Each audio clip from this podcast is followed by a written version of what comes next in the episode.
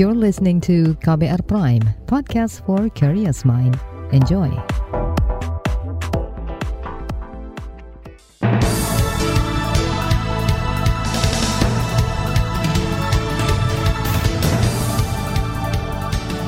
Selamat pagi saudara, senang sekali kami bisa menjumpai Anda kembali melalui program Buletin Pagi edisi Senin 5 September 2022.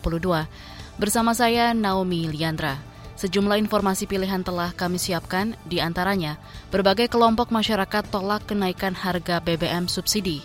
MUI dorong upaya bersama cegah kekerasan seksual di pesantren. TNI kawal proses hukum kasus mutilasi di Nduga, Papua. Inilah Buletin Pagi selengkapnya. Terbaru di Buletin Pagi. Saudara, penolakan kenaikan harga bahan bakar minyak BBM bersubsidi terus disuarakan masyarakat. Kelompok buruh dari Asosiasi Serikat Pekerja Aspek Indonesia mendesak Presiden Joko Widodo membatalkan kenaikan harga BBM subsidi. Presiden Aspek Indonesia Mirah Sumirat beralasan, kebijakan ini makin membebani masyarakat terutama kelompok buruh, ojek daring atau ojol hingga nelayan. Segera saja pemerintah dalam hal ini Pak Presiden Pak Joko Widodo untuk membatalkan kenaikan harga BBM bersubsidi jenis Pertalite dan solar. Ini bukan hanya memberatkan para pekerja buruh, tapi ini seluruh rakyat, dan ada banyak nelayan juga yang menggunakan solar kita. Dan ini tentu sangat-sangat memberatkan di situasi di tengah kondisi ekonomi yang betul-betul sangat-sangat berat saat ini gitu ya. Jadi segera batalkan saja. Itu tadi Presiden Aspek Indonesia Mirah Sumirat. Selasa besok, Aspek Indonesia bersama mahasiswa dan aliansi ojek online akan berdemonstrasi di depan gedung DPR RI. Selain di Jakarta, unjuk rasa juga akan digelar di sejumlah aliansi masyarakat lain serentak di depan gedung DPRD di sejumlah provinsi. Kelompok mahasiswa juga bakal turun ke jalan menolak kenaikan harga BBM subsidi. Hari ini, Pergerakan Mahasiswa Islam Indonesia PMII bakal menggelar aksi di depan Istana Negara. Ketua Umum PB PMII Abdullah Syukri mengklaim demonstrasi akan dihadiri 2.000-an orang. Kata dia, PMII menyayangkan sikap pemerintah yang tidak mempertimbangkan kondisi rakyat yang sedang sulit. Sabtu pekan lalu, Presiden Joko Widodo menetapkan kenaikan harga BBM subsidi. Jokowi beralasan subsidi itu dinikmati 70% orang mampu. Di sisi lain, Jokowi menyebut harga BBM dalam negeri masih terjangkau karena masih mendapat suntikan subsidi dari APBN. Saat ini pemerintah harus membuat keputusan dalam situasi yang sulit. Ini adalah pilihan terakhir pemerintah, yaitu mengalihkan subsidi BBM. Sehingga harga beberapa jenis BBM yang selama ini mendapat subsidi akan mengalami penyesuaian. Dan sebagian subsidi BBM akan dialihkan untuk bantuan yang lebih tepat sasaran. Presiden Joko Widodo juga meminta pemerintah daerah mengelola anggaran bantuan sosial Rp2,1 triliun bagi masyarakat terdampak kenaikan harga BBM bersubsidi, seperti nelayan, pengemudi angkutan umum, hingga ojek daring. Per 3 September lalu, pemerintah menaikkan harga BBM jenis Pertalite dari Rp7.650 per liter menjadi Rp10.000 per liter. Solar bersubsidi dari Rp5.150 per liter menjadi Rp6.800 per liter. Dan Pertamax dari Rp12.500 menjadi Rp14.500 per liter. Keputusan Jokowi menaikkan harga BBM subsidi dipertanyakan Ormas Muhammadiyah. Menurut Wakil Sekretaris Majelis Ekonomi PP Muhammadiyah Muhair Pakana, Jokowi belum memikirkan dampak keseluruhan dari naiknya harga BBM subsidi.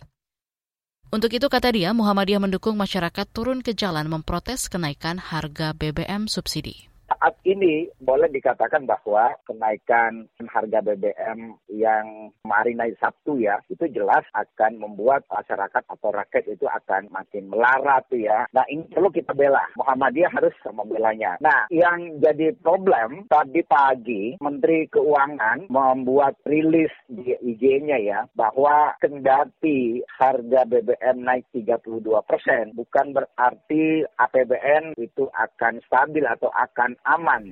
Wakil Sekretaris Majelis Ekonomi dan Kewirausahaan PP Muhammadiyah, Muhair Pakana, juga meminta pemerintah menunjukkan komitmennya melindungi masyarakat. Surat penolakan terdengar pula dari Parlemen. Komisi Energi DPR tegas menolak kenaikan harga BBM bersubsidi.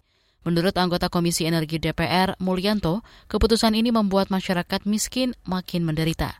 Jumlah orang miskin diperkirakan akan bertambah. Kami kecewa dan menolak kenaikan BBM ini. Ada beberapa hal alasannya. Pertama, satu, inflasi, khususnya inflasi makanan, ini akan melonjak. Dugaan kami dari 11% yang ada sekarang ini bisa melebihi itu. Mungkin bisa mencapai 15%. Yang kedua, ketidaktepatan sasaran dari BBM bersubsidi ini akan terus berlanjut. Karena BBM bersubsidi masih akan terus dinikmati oleh mereka pengguna mobil-mobil mewah. Karena tidak ada pembatasan. Mulyanto yang juga Wakil Ketua Fraksi PKS ini menilai pembatasan konsumsi BBM seharusnya menjadi bagian penting dari tata kelola BBM bersubsidi. Sayangnya, kata dia, pembatasan itu tidak tegas dilakukan pemerintah. Sementara itu, Lembaga Pemantau Ekonomi Indef meminta pemerintah menambah anggaran bantuan sosial untuk masyarakat terdampak kenaikan harga BBM subsidi. Hal itu disampaikan Direktur Indef Tauhid Ahmad saat dihubungi KBR kemarin. Yang pertama, nilai bantuannya harus ditambah yang memang bisa membantu meredam dua hal ya, mereka ongkos kenaikan BBM-nya. Yang kedua adalah inflasinya. Jadi jangan salah satu begitu. Kalau saya sih hanya salah satu gitu, itu pun kurang. Itu yang pertama. Yang kedua, katakanlah memperbaiki data di lapangan secepatnya, karena ini tinggal nanti ada konflik sosial dan sebagainya di masyarakat ketika yang satu dapat BLT, yang satu enggak. Direktur Indef Tauhid Ahmad juga mengkritik skema pemberian bansos dari pemerintah. Mestinya, kata dia, bansos didistribusikan berdasarkan karakteristik penerima. Subsidi idealnya diberikan kepada orang, bukan barang. Indef juga mendorong pemerintah memperbarui data penerimaan bansos secara berkala agar distribusinya tepat sasaran.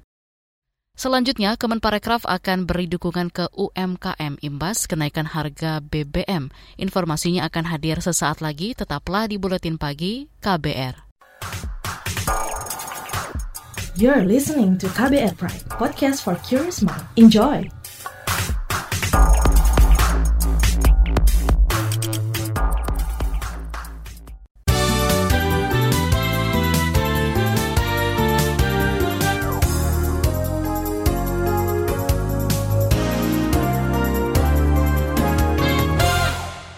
Anda sedang mendengarkan Buletin Pagi KBR. Saudara, pemerintah menjanjikan dukungan kepada UMKM yang terdampak kenaikan harga BBM subsidi. Menteri Pariwisata dan Ekonomi Kreatif Sandiaga Uno mengatakan keputusan tersebut pasti akan berdampak pada keberlangsungan UMKM. Berbagai bentuk pendanaan kita akan terus berikan, apalagi di tengah-tengah harga BBM yang meningkat, kita harus memberikan solusi kepada masyarakat, khususnya para pelaku UMKM, para pelaku ekonomi kreatif yang sekarang merasakan beban produksinya semakin meningkat. Ada Melati nanti yang akan bercerita bahwa produk-produk nasi bakarnya juga pasti akan meningkat harganya. Nah, bagaimana menyikapinya? Bagaimana meningkatkan omsetnya? Ini yang nanti akan kita berikan solusi. Menteri Pariwisata Sandiaga Uno meminta masyarakat tak saling menyalahkan atas keputusan pemerintah menaikkan harga BBM bersubsidi. Menurutnya, tekanan kenaikan harga BBM bisa diimbangi dengan pengadaan program-program yang saling mendukung dan tepat sasaran. Sandiaga dalam akun media sosialnya berjanji akan mempercepat penyaluran bansos kepada UMKM yang memerlukan. Masih terkait BBM subsidi, Bank Indonesia menyatakan ancaman inflasi membayangi kenaikan harga BBM subsidi. Menurut Gubernur BI Perry Warjiyo, meminta pemerintah pusat dan daerah bersinergi menekan inflasi, semisal dengan menggunakan dana darurat.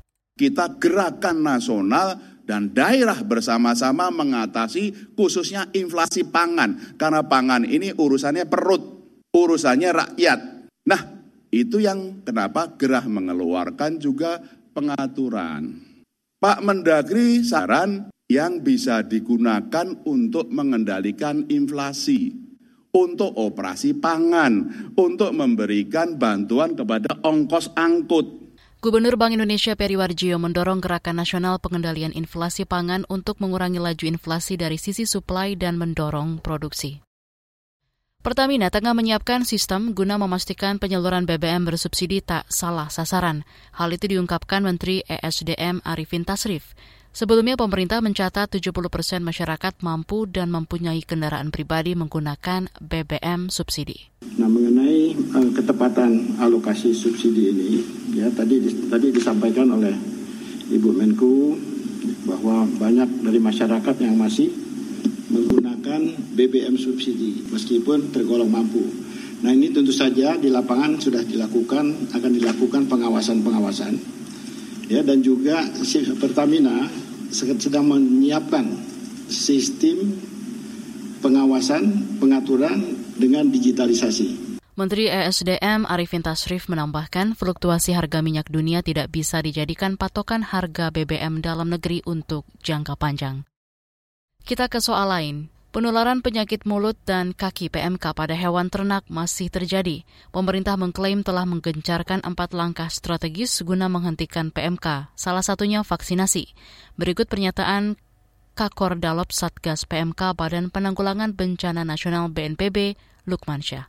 Vaksinasi kita gebicarakan, kita suntikan kepada sapi-sapi yang sehat tentunya. Jangan sapi yang sakit, sapi yang sehat yang ada di daerah merah.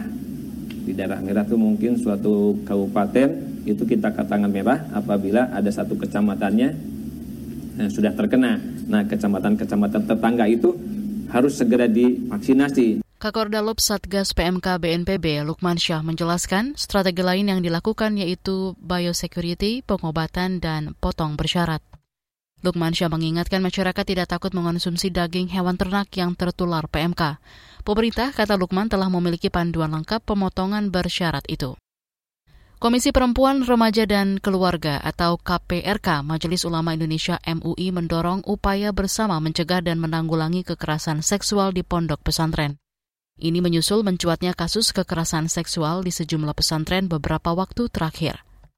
Dalam keterangan tertulisnya kepada KBR, Ketua KPRK MUI Siti Marifah mendorong upaya konkret mitigasi kekerasan seksual lewat keadilan restoratif. Siti akan berkoordinasi dengan Kementerian Agama yang membidangi pesantren, Kementerian Pemberdayaan Perempuan dan Perlindungan Anak, serta kampus terkait untuk mencegah kekerasan dan pelecehan seksual. Kita ke informasi COVID-19. Kasus harian COVID-19 bertambah 2.700-an per 4 September 2022 kemarin berdasarkan data Satgas Penanganan COVID-19. Adapun kematian akibat COVID bertambah 16 kasus, kasus aktif mencapai 41.000-an atau berkurang 1.000-an kasus, sedangkan kasus suspek berjumlah 2.700-an. Selain itu, pemerintah juga telah memeriksa 48.000 lebih spesimen dalam 24 jam terakhir. Kita beralih ke berita mancanegara. Sedikitnya 50-an orang tewas dan 7.600-an lainnya luka akibat banjir bandang di Pakistan selama 24 jam terakhir. Hingga saat ini total korban tewas akibat banjir di musim hujan monsun di negara itu mencapai 1.200-an jiwa dan 12.500-an korban luka. Banjir juga merusak 1,4 juta unit rumah dan menewaskan 735.000 hewan ternak. Saat ini operasi penyelamatan dan bantuan tengah berlangsung di area-area yang dilanda banjir. Beralih ke berita olahraga. Manchester United naik ke posisi kelima klasemen Liga Inggris setelah mengalahkan Arsenal 3-1. Pada laga di Stadion Old Trafford, Marcus Rashford memborong 2 gol di menit 66 dan 75. 1 gol lagi disumbang Anthony di menit ke-35, sedangkan 1 gol balasan The Gunner dicetak Bukayo Saka di menit 60. Francesco Bagnaia mengalahkan Enea Bastianini lewat duel menegangkan di MotoGP San Marino 2022 di sirkuit Misano kemarin. Pertarungan 2 pebalap yang akan menjadi rekan setim di Ducati pada MotoGP 2023 ini berlangsung hingga lap terakhir.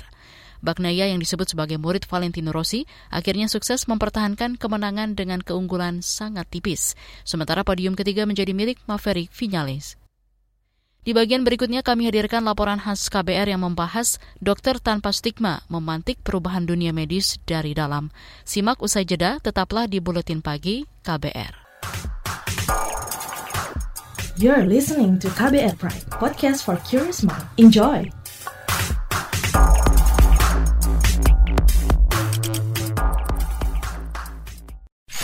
Commercial break. Walah, ada OTT lagi nih. Bro, Udah nunggu dari tadi ya? Sorry, macet. Bentar, ini ada apa nih di Surabaya? Ini penting nih, hoax apa bukan ya info ini? Mantengin timeline apa sih? Seru amat, jadi lari sore nggak nih? Nih, kamu perlu tahu juga. Supaya update berita, pantau timeline @beritaKBR bro. Akun Twitternya KBR. Beragam beritanya, dan yang terpenting, media ini terverifikasi Dewan Pers. Dijamin bebas hoax. Oh, oke. Terus rencana olahraga sore jadinya hoax nggak nih? Oh ya jadi dong, masa hoax sih? Ini demi menjaga kesehatan jiwa dan raga bro. Bentar, nah ini versi podcastnya bro. KBR Prime, sambil lari bisa dengar berita-berita dari KBR. Bentar deh, kok kayaknya tukang bakso di seberang sana itu ngeliatin gua mulu ya? Apa perasaan gua aja yang tiba-tiba lapar? Gimana kalau kita... Alah bro. KBR, inspiratif, terpercaya.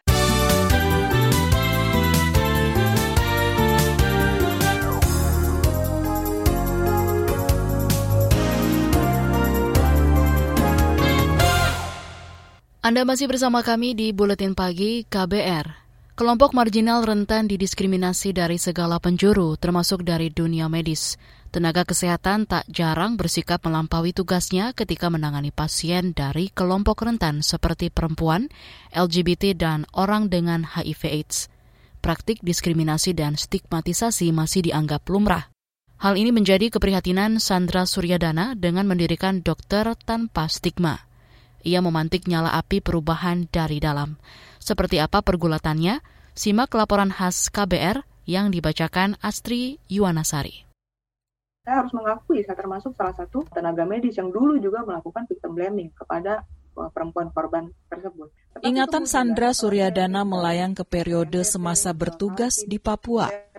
Suatu hari, ia kedatangan pasien korban kekerasan dalam rumah tangga. Sembari menjahit luka sang pasien, Sandra mengajaknya berbincang.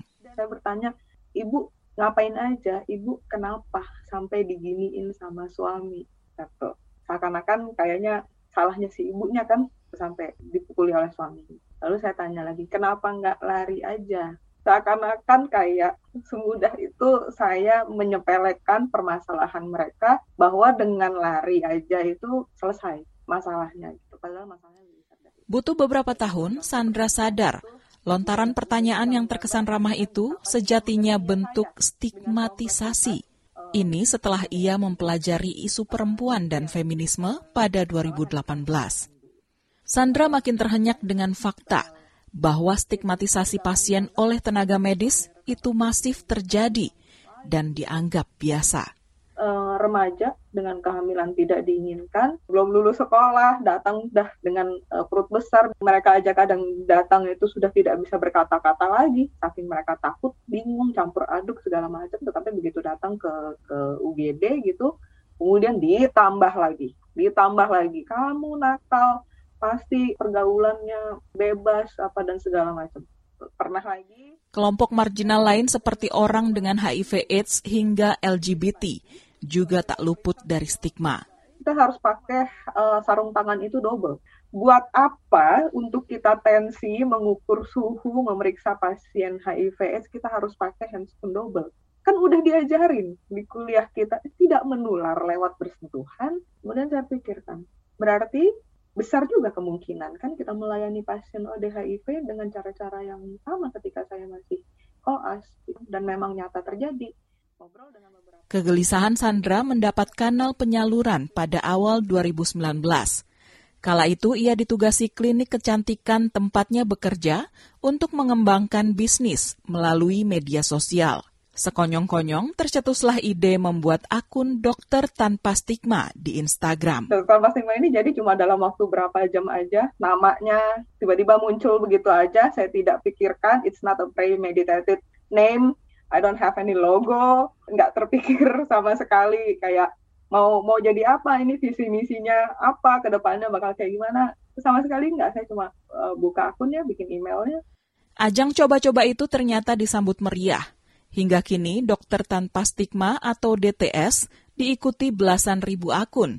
Mayoritas adalah perempuan. Saya jadi baru menyadari ternyata ini isu besar. ternyata selama ini banyak sekali pasien masyarakat umum itu sebenarnya banyak mengalami ketidaknyamanan ya ketika mereka berobat dan berkonsultasi ke tenaga medis. Kian hari, DTS makin dikenal publik. Tantangan mulai bermunculan. Salah satunya dari internal rekan sejawat tenaga kesehatan. Sandra pernah ditegur seniornya. Dia udah mempertanyakan ini tujuannya apa? Mau nyerang senior, mau nyerang sejawat sendiri gitu. Karena setiap permasalahan, kalau ada permasalahan dengan pasien itu, menurut dia harusnya case by case. Gak bisa 100% selalu nyalahin dokternya gitu. Ya saya bilang, gak ada rencana buat itu juga. Gak ada rencana buat menyerang. Saya cuma mengajak untuk introspeksi aja gitu. Segala protes itu tak membuat Sandra patah arang. Ia terus membuat konten-konten edukatif, menggelar diskusi hingga berkolaborasi dengan komunitas lain. Kemudian April 2022 lalu, Sandra membentuk komunitas Dokter Tanpa Stigma. Ia membuat grup WhatsApp sebagai wadah diskusi para tenaga medis. Sandra ingin kiprah DTS berkontribusi besar pada perbaikan sistem layanan kesehatan. Apalagi aspirasi itu datang dari kalangan internal tenaga medis. Saya berharap gerakan ini bisa cepat merajalela. Karena saya tahu saya cuma sendiri, saya nggak bisa. Kalau semakin banyak orang mengadaptasi, mengkopi, menjiplak nilai-nilai yang diusung di Dokter Tanpa Stigma ini, akan lebih cepat layanan kesehatan kita berubah jadi lebih baik dari akar rumput ini ya. Bagaimana mendidik tenaga kesehatan yang ada di puskesmas gitu misalkan. Bukan tenaga medisnya aja, bukan hanya dokter, bukan hanya bidan, bukan hanya perawatnya, tapi juga resepsionisnya di depan, satpamnya di depan. Semuanya bisa non-judgmental dan non-diskriminatif. Itu kan butuh. Demikian laporan khas KBR, saya Astri Yuwanasari. Informasi dari berbagai daerah akan hadir usai jeda. Tetaplah bersama Buletin Pagi KBR. You're listening to KBR Prime, podcast for curious mind. Enjoy!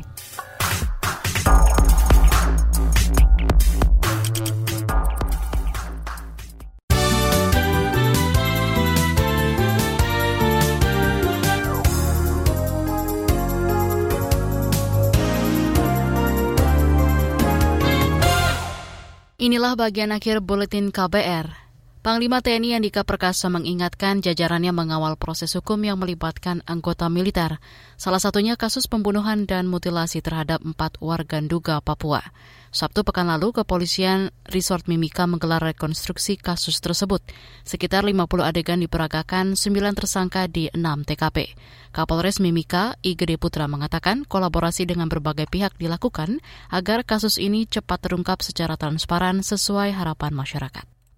Dengan pelaksanaan rekonstruksi ini, dari kami penyidik, memang ada fakta-fakta baru yang kita temukan, dan itu nanti akan kita tindaklanjuti dengan melaksanakan pemeriksaan tambahan. Itu tadi Kapolres Mimika I Gede Putra. Sebelumnya, kasus pembunuhan 4 warga Nduga terungkap setelah polisi menemukan 2 karung berisi potongan tubuh manusia di Sungai Pigau, Nduga pada 26 Agustus lalu. Tersangka dijerat pasal pembunuhan berencana dengan ancaman hukuman mati atau penjara seumur hidup. Beralih ke Aceh, bencana banjir dan longsor akibat tingginya curah hujan meluas hingga ke 7 kabupaten di Aceh. Banjir diprediksi akan terus berlanjut. Kepala Pelaksana Badan Penanggulangan Bencana Aceh BPBA Ilyas mengatakan mitigasi bencana terus dilakukan, distribusi bantuan ke korban banjir juga terus berjalan. Untuk upaya penanganan banjir khususnya di Aceh yang memang ini banjir ini kan BMKG memang sudah prediksi ya curah hujan tinggi. Ya, pemerintah Aceh dalam hal ini BPBA itu kita memberikan bantuan logistik kepada kabupaten terdampak.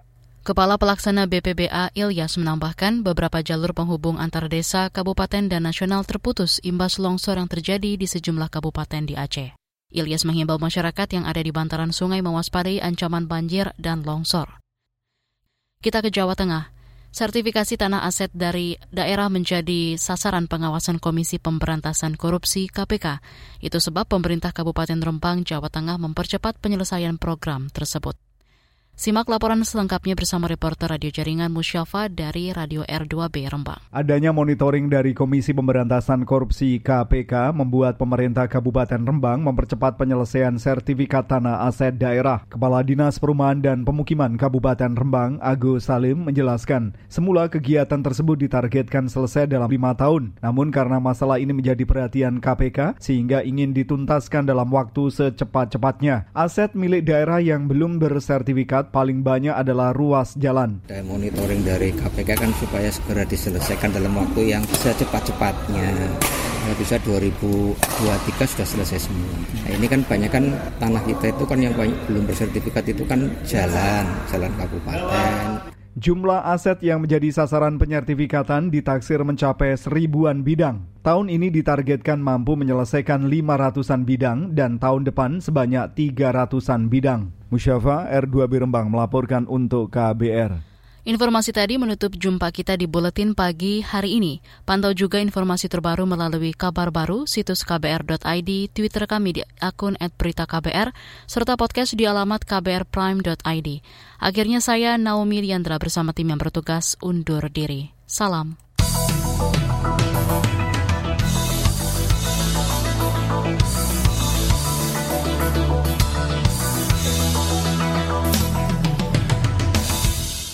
KBR Prime, cara asik mendengar berita. KBR Prime, podcast for curious mind.